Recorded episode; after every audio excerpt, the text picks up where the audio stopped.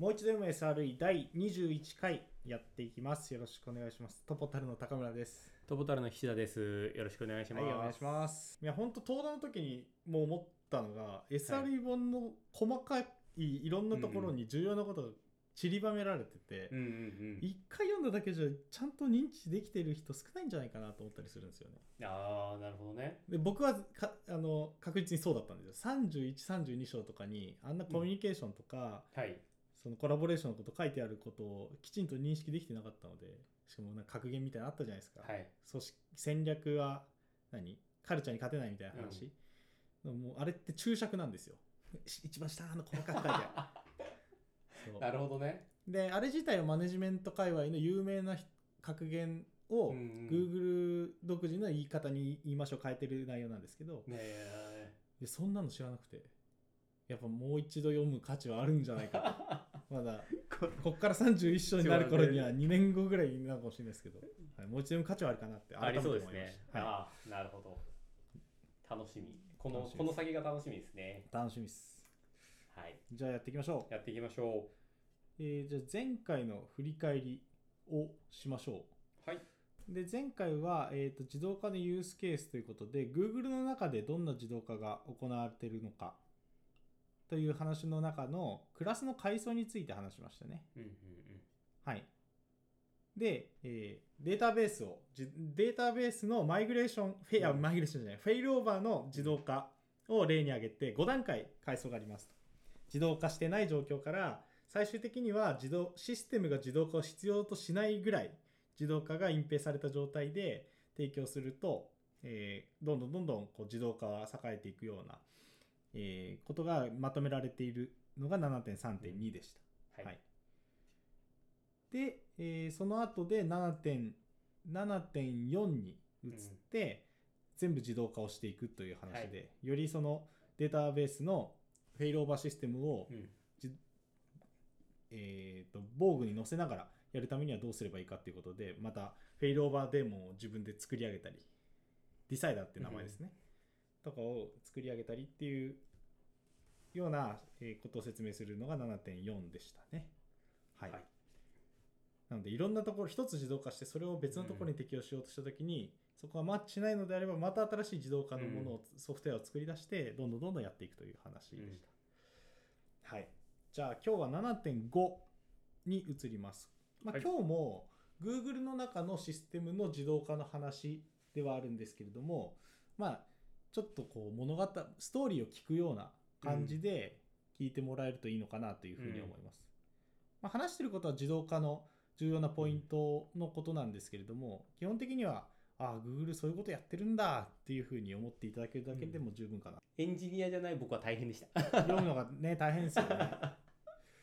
はい。まあなんか気になることがあればどんどん言ってください。はい、わかりました。はい。では7.5に入っていくんですが7.5タイトルが苦痛の緩和クラスタのターンアップへの自動化の適用とあります。はい。で話は10年前の話みたいですね。で SRE チームといっても今回焦点が当たるのはクラスターインフラストラクチャーチーム。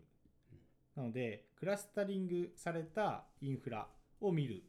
ための SRE チームがあったんですね。でそこで、えークラスターのターンアップうん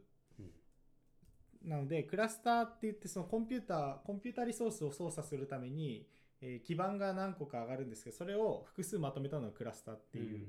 風に表現してるんですけどもそれの立ち上げですねうんうんうん。新しくクラスターが必要なシーンって、はいなんかサービスを新しく立ち上げるとか、うん。えー、といいっぱいコンピューターを使いたくなった時にクラスターごと立ち上げなきゃいけないんですけれども、はい。それの話はい。意味わかりますかね？はい、大丈夫です。大丈夫ですかね？うん。はいでクラスターの立ち上げクラスターのターンアップへの自動化の適用ということでどんなストーリーがあったのかはい。っていうのが、えー冒頭に書いてあります。えー数ヶ月ごとに採用しているっていうふうに書いてあるのがそのターンアップクラスターが立ち上がるタイミングで人を採用しているのがだんだん分かってきたと。で、きちんと、えーターンアップを続けてるためにはどんどんどんどん人を雇わなきゃいけないんですけど、そんなに採用簡単じゃないことはうん前の章でも書いてあった。うんうんうん。じゃあどどうしてそんなに大変なことが起きてるのかっていうのが簡単に書いてあるのがここはい。な80ページにあります6段階で書かれてますねやることがはいなのでそこを読み上げます。クラスターを使えるようにするためのステップはおおよそ以下のようなものですということで、データセンターのビルディングに電源と冷却機構を整える。はいもう1の時点で結構大変そうですよね。大変そうですよねこれに、コアスイッチをインストールして、バックボーンに接続をする。はいバックボーンって言ってるのはこれネットワークですね、うんおそらく。バックボーンネットワークのことだと思います。で3、最初のサーバーラックをいくつかインストールする。は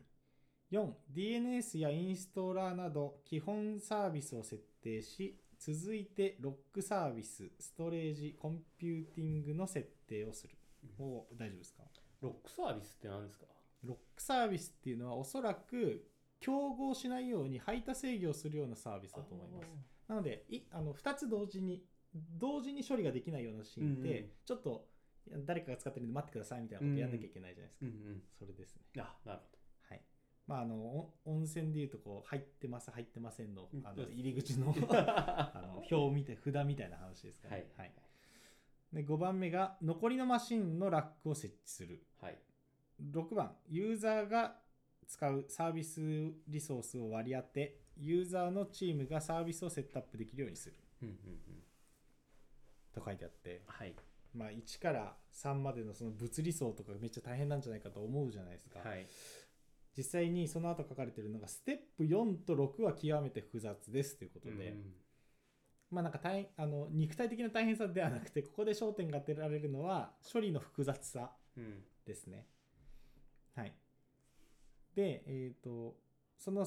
4番は何かっていうと DNS やインストラなどのサービスの設定コンピューティングの設定とか、はい。そのあたりの設定周りなんですけれども、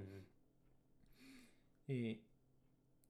DNS, よ DNS のような基本的なサービスは比較的シンプルなんですがうん。当時のストレージとコンピュートのサブシステムはまだどんどん開発が行われていた時期なので新しいフラグ新しいコンポーネント最適化が毎週のように追加されていました。でまあそういう極めて複雑なうん。あ極めてその開発が盛んなシステムだったので、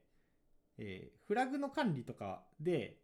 設定をする必要があったりしたわけなんですよね。うん。でここで問題になったのがストレージの初期化はい。の処理で、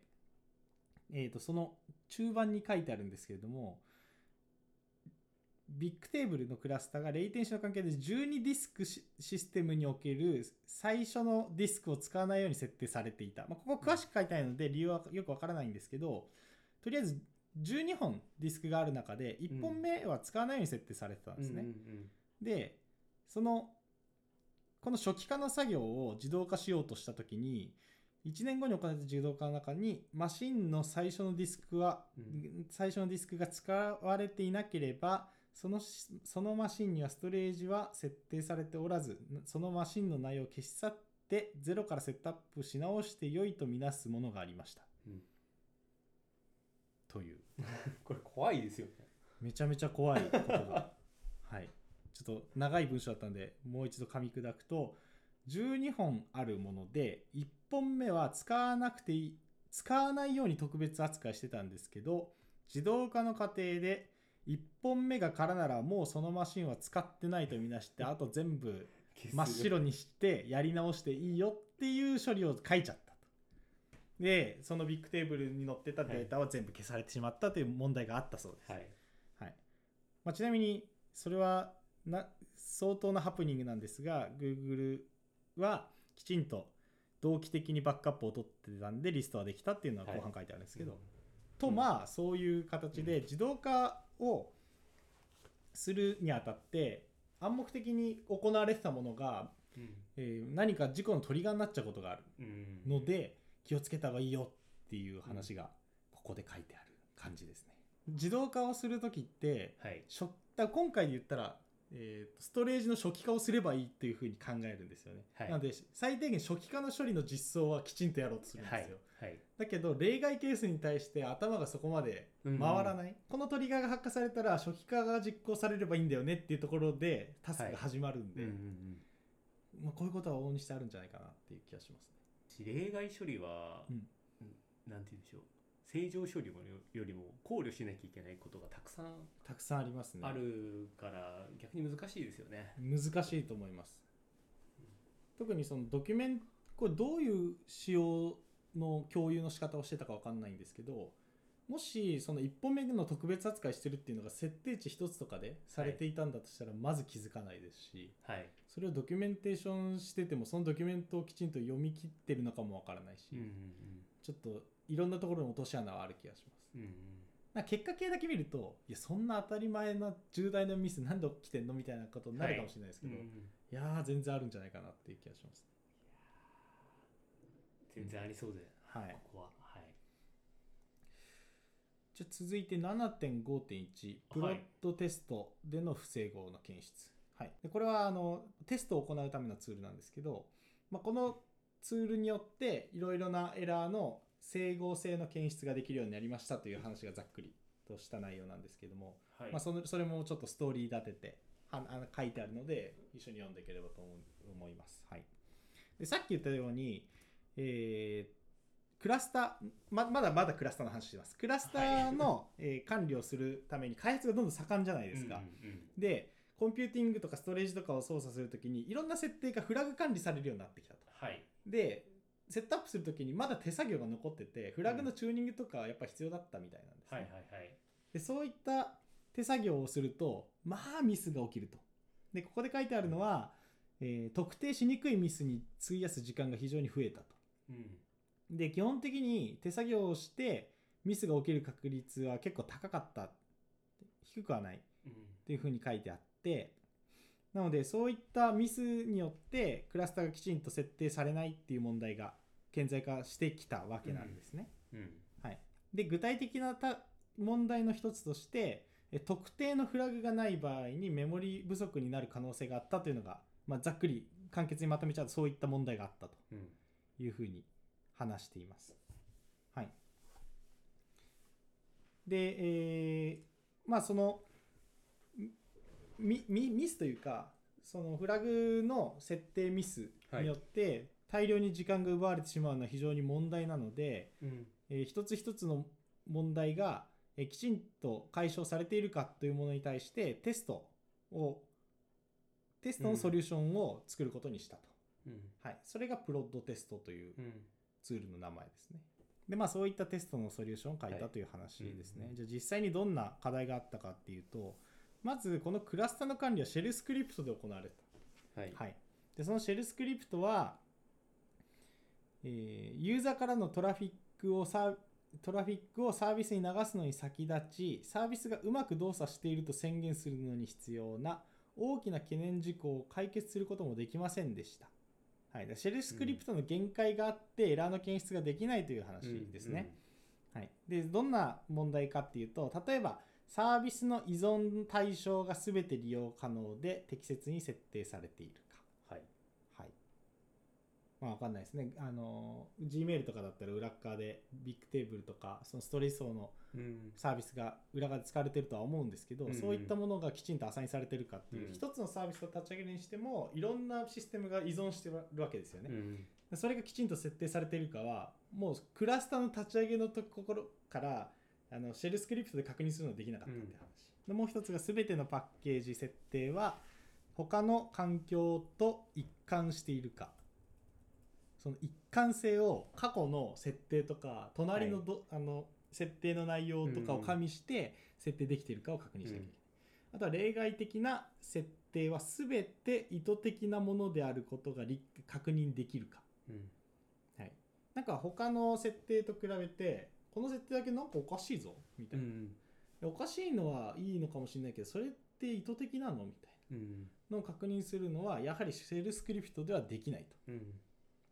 ということで、えーこの問題を解決するのがプロテスト、うん。はい、プロダクションテストっていうなんか結構一般的な名前ですね、はい、としてツールができたという内容です。はい、で、えーまあ図を用いて82ページに図があるんですけれどもうん。きちんと機能ごとに一つ一つテストをしていく。で、うん。一つでも失敗があったらそのテストは直ちに、えーエラーとして解釈されてクラスの立ち上げが行われないように、うん。えーすることが、えーこのプロトテストによって解決されたと、うん。まあなので本当にきちんとそのテストって言って検証ができない状態でうん。無理やりこう大雑把に立ち上げてエラーが起きるような状況からうん。きちんとプロトテストのによってテテストをして検証をすることで、えー安全に立ち上げられるようになったと、まあなんかそんなむず難しい話ではないですね、うん。はい。まあ、大量の依存関係をきちんと検証するソフトウェアを作ったという意味ではものすごいことなんだとは思うんですけれども、はい、プロトテストが紹介されてます、はい、なのでそういう立ち上げとかの自動化も重要なんですけど、こうやってクオリティコントロールをするようなテストうん。の自動化っていうのも一つ焦点としてここで挙げられてる感じですね。じゃあ次行きましょう。7.5.2、えー不整合のべき当な解消。はい。はい、でちょっと7.5.1のさっきの話に戻るとはいテストができたのは良かったんですけど、S、その SRE たちシニアの管理者からミッションを与えられててはい。3ヶ月以内に5つの新しいクラスターが同日にネットワークの準備完了状態になる。それらのクラスターを1週間以内に立ち上げてほしいって言われた。うん。そうなんです、うん。はい。はい。でまあどんなもんどのぐらいの作業量なのか皆さん想像つかないと思いますし僕自身もきちんと解像度高くここは説明できないんですけれどもまあ無理難題だということが5 7.5.2に書いてある。うん。1週間での立ち上げは恐ろしいミッションです。はい。はい。でそのなんでかっていうと私たちには数十のチームが持ってる何万行に及ぶシェルスクリプトがある。うん。でどのクラスターを取ってみても準備ができないことを明らかにするだけならすぐできる、うん。なんかちょっと言い回しあれですけど、まあ、テストだったらすぐあの対処できるけど、うん。じゃあテストさっきのプロトテストで何か問題が起きたってなった時にその修正をするのってめちゃめちゃ大変なんだよねって話をしてるんですね、うん数十のチームが数百のバグを登録してそれらのバグがすぐに修正されることを願うだけなんですけどそれはたいあの結局現実では叶わないんですよね、なのでさっき言ったプロトテストによって安全に立ち上げることができるようになったと言いましたけどそれは仕組みの話であって実際にやるってなった時は検知したところを直すっていう分だけ時間がかかりますから、うんさっき言った、え1週間以内に立ち上げるっていうのはまあ不可能うん普通にやったら不可能という感じですね。で、そこで Google はどうしたかでいうと、なんと、修復を自動化します。うんはい。そして私たちが理解したのは、設定ミスを見つけ出す Python のユニットテストを設定ミスを修正する Python のコードにすれば、これらの問題を素早く解消できるのではないかとうんいうことに気づいたと。うんいやー、すごい。すごいですよ。ミスを修正するコードにすればいいみたいな発想なんですけど、テテストでミスを検出するのと、そのミスを正しいものに直すっていうのそんなに簡単じゃないと思うんですよね。そうですよねうん。なので、まあ、いかにこの作業をさらっとやってのける Google がすごいかという話はあるんですけど、まあ、さらっとではないとは思うんですけど、はい。うんなんか一行にまとめられてるんだけどここはなんかできいや素早く修正することができるということでしたって言ってますけどそんなにそれできるんだなっていう感想がすごいんですよね。すごいですね。で、7.5.2のタイトル、うん不整合の解消じゃなくて、注目してほしいのは、不整合のべき当な解消と書はいいてあります。でべき当って言葉わかります？常に同じ結果が出てくるそうです、そうです。なので、例えばじゃあ、こここ何やってるかっていうと、べき当な修正を実装しましたって言ってるんですね。何回やっても間違ってる時は治るし、治ってる場合は治る、あの何もしないっていうう、ん何も修正が入らないっていう形なんですけど、まあそういったことをその更新をするような処理でべき当性をきちんと保つみたいな話がもう10年前から Google はやってるということででそこに焦点を当ててるっていうところであのびっくりするタイところのポイントがやっぱ違うんだなと思いますようね。ん。べき当まで情報入ってこないですもんそのテストを実装しましたって話と、はい。修復自動化しました。うわーと思うんですけどちなみに修復べき当です。うわーってなるっていう。なるほどっていう。3回上ってなれる。そうそうそう。あの図示されているのは先ほどのプロトテストのテストの工程 1, 1行1行じゃないわ、えー1機能ずつやっていくんです。1コンポーネントか。1コンポーネントずつやっていくんですけど、失敗が起きたらそのコンポーネントを修正するための、えー修復処理っていうのが呼ばれてうん。でそれが治ったら次のテストにまた戻るっていう感じです。ねなので処理のメインラインはプロドテストで、えーもしエラーが起きたら修復のえーサービスが呼ばれるみたいな。うん。そんな形で整合性を保ちながら修正はべき当に保ちながら、えー最終的に、えー正しいものかどうかを検証しきるという話うん。になってます。はい。じゃあ次もいっちゃいましょうか。いっちゃいましょうか。はい。7.5.3特化する傾向。はい。ということで、えー自動化のプロセスは3つの面で差異が生じますと。対応への適性。すなわち自動化が自動化を正確に行えるか、あとは対応にかかっている時間。うんプロセス開始後の各ステップの動作の速度うんあと対応の関連度っていうのはもしもしくはここの場合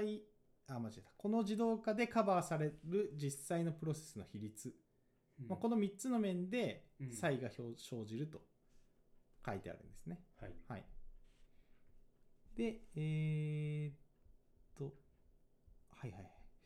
で私たちはまず対応しやすく、えーそして関連度の高い、関連度の非常に高いものから自動化を始めたと。うんでターンアップ、さっきのクラスの立ち上げですね。はいクラスの立ち上げにかかる時間を小さくするために、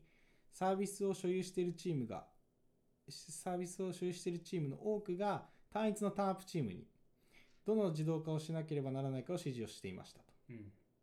うんで、ターンアップチームは、えー起動処理中の各ステージの構築を始める際にチケットを使い、残りのタスクとタスクの担当者への割り当て状況を追跡できるようにしました。はい。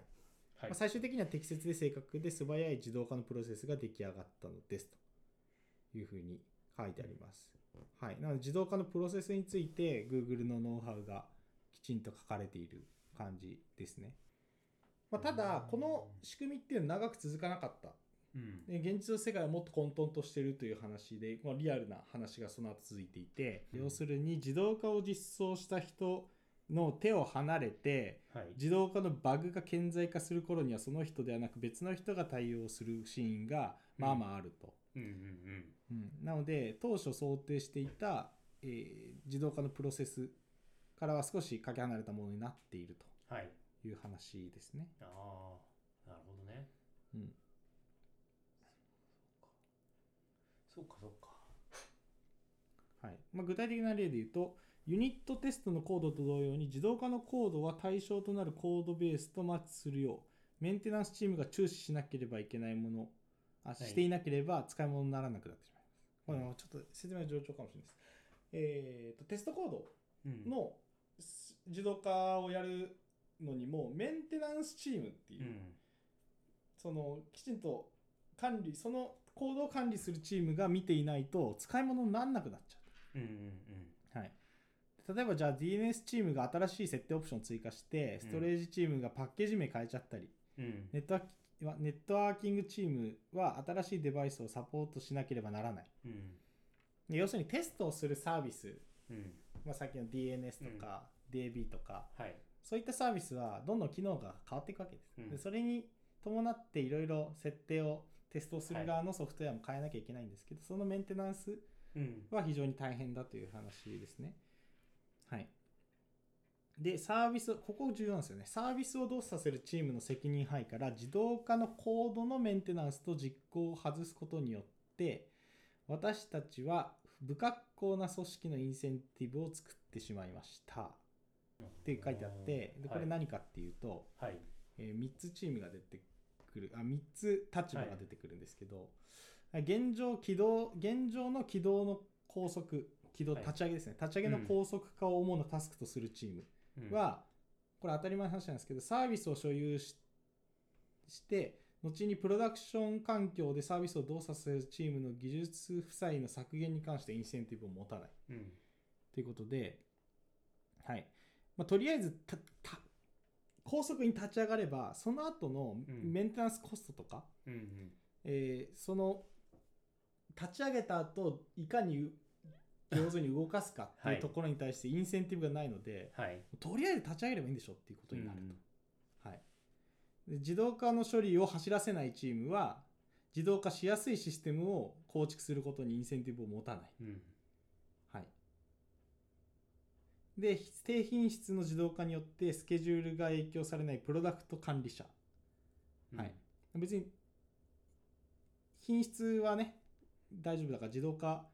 自動化もまあまあいい感じにやっといてっていうタイプの管理者の場合、プロダクトの管理者の場合だとシンプルさや自動化よりも新しい機能を常に優先する、うんうんまあ、よくある話じゃないですか。どこかで聞いたような話ですね。そうなんです。なのでプロダクト管理者はいやいや分かったけど機能を早く追加したいんだよねって言って、で立ち上げをやってるチームはいや早く立ち上げるだけです私たちはみたいな感じ、うん。で、えー、と処理を走らせないチーム。処理を走らせないチームっていうのは具体的に何をしてるか分かんないんですけど、まあ関係がないので自動化のしやすさに関しては興味がないと、うん。まあ、そんな感じでサイロとはちょっと違いますけど一人一人のチーム一つ一つのチームが視野狭窄とかいう言葉使いますね。視野が狭くなっちゃう、うん。よって視座が下がってしまってなんか自分のなんでしょう課題とか目標のみにうん。適応した行動を取ってしまううん。ということがあったと。好き勝手やっちゃややできるような状況になっちゃったという話ですね、はい。ここまで課題の話ですね。うん。はい。まあ、ここも一つ知見ですよね。使うが、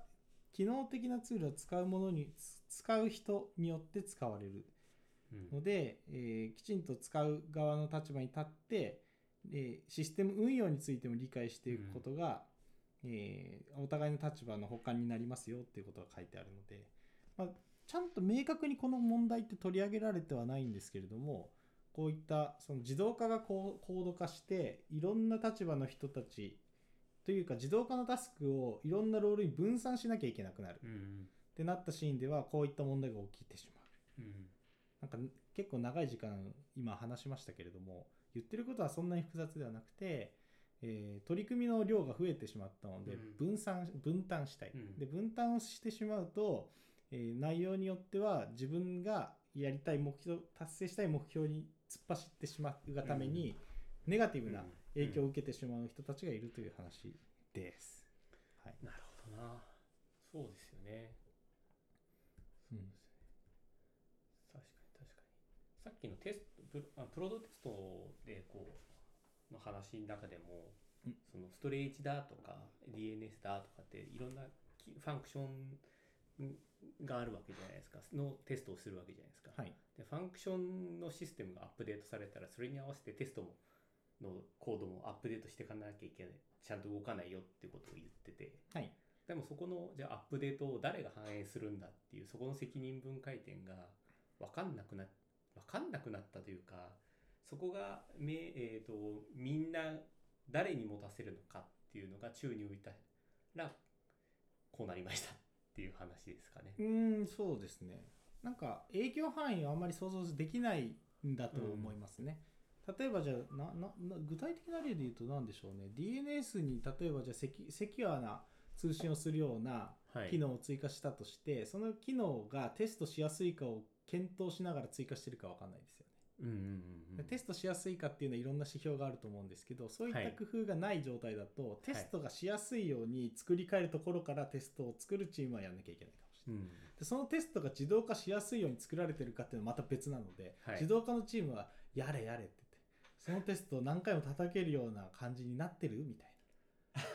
なるほどね。な話がやっぱあって、うんうん。ですぐ失敗しちゃうんだったらリトライの処理追加しなきゃいけないじゃんみたいな話がもしかしたらあるかもしれない、はい。なんかそういった自動化の視点とか、えーテストの視点とかっていうのが各チームごとにちょっとずつ抜けちゃうよね、うんみたいな話ですね、うんうんうん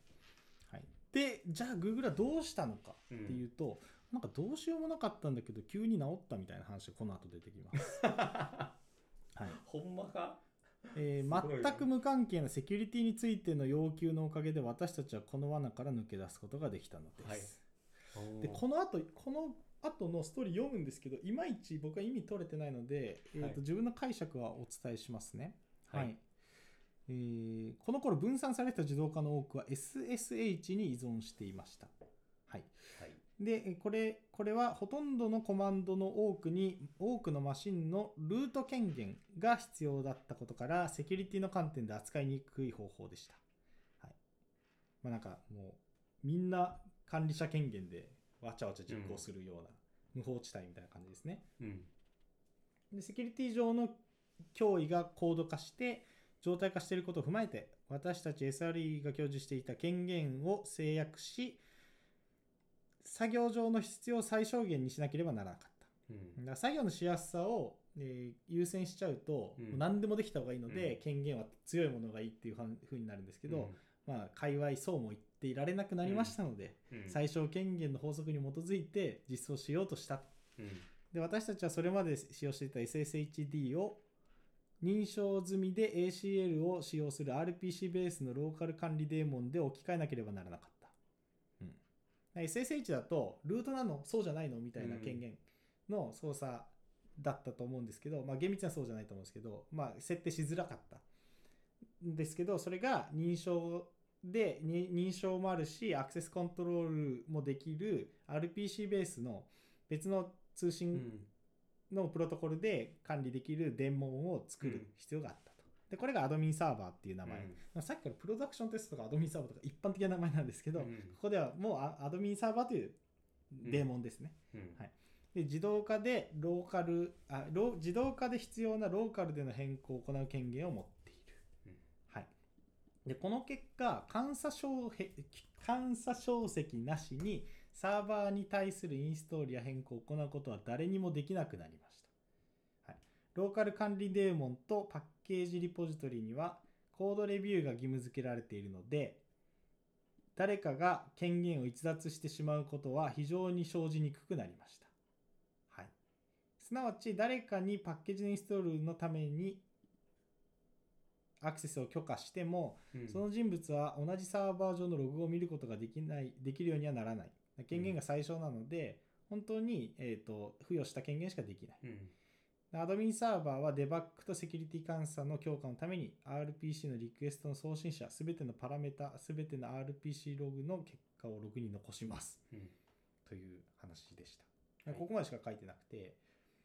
まあ簡単な話、SSH はセキュアじゃないので別のデーモンに置き換えた。うんで、その別のデーモンはきちんと監査書籍って何をしたか、うんどのようなことが起きたかっていうものを管理するこデーモンになって、うん。で、修正のたびに、えー、とレビューも行うようになったっていうことで、えーその、まあ、レビューの体制が書かれてたら多分理解はしやすかったと思うんです。けど、書かれてないので想像なんですけれども、さっき言った3つの、えーチームうん。のいろんな立場がある中で、それらその 3, 3つのチームがきちんとお互いにレビューをし合ったときに、多分反映の手前で差し込むことができるんですよね。うんうんいやそれ自動化の視点だとまずいから直してみたいな話とかうん。多分できるようになって、こうえやっちゃえみたいな感じで、うんどんどんどんどん作業が突き進んで、うん。後工程の人たちが疲弊するっていうことがなくなったんだと思うんですよね。うん。はい、であとそういうことがあっても誰がやったかが明確なので、はいはい。あのそのなんていうかおいそれとそういうことはできなくなった 昔は SSH でまだどんなユーザー使ってたか分かんないですけど、はい。もしかしたら共通ユーザーだったのであればうん。誰がやったかもよくわからない、うん。っていうのもあったと思うので、はい、そのあたりがクリアになったので、まあ、解決したという話なるほどですね。はいまあ、ちょっとここは僕の、えー解釈が入ってるんですけど、おそらくそういうことなんじゃないかなというふうに思います。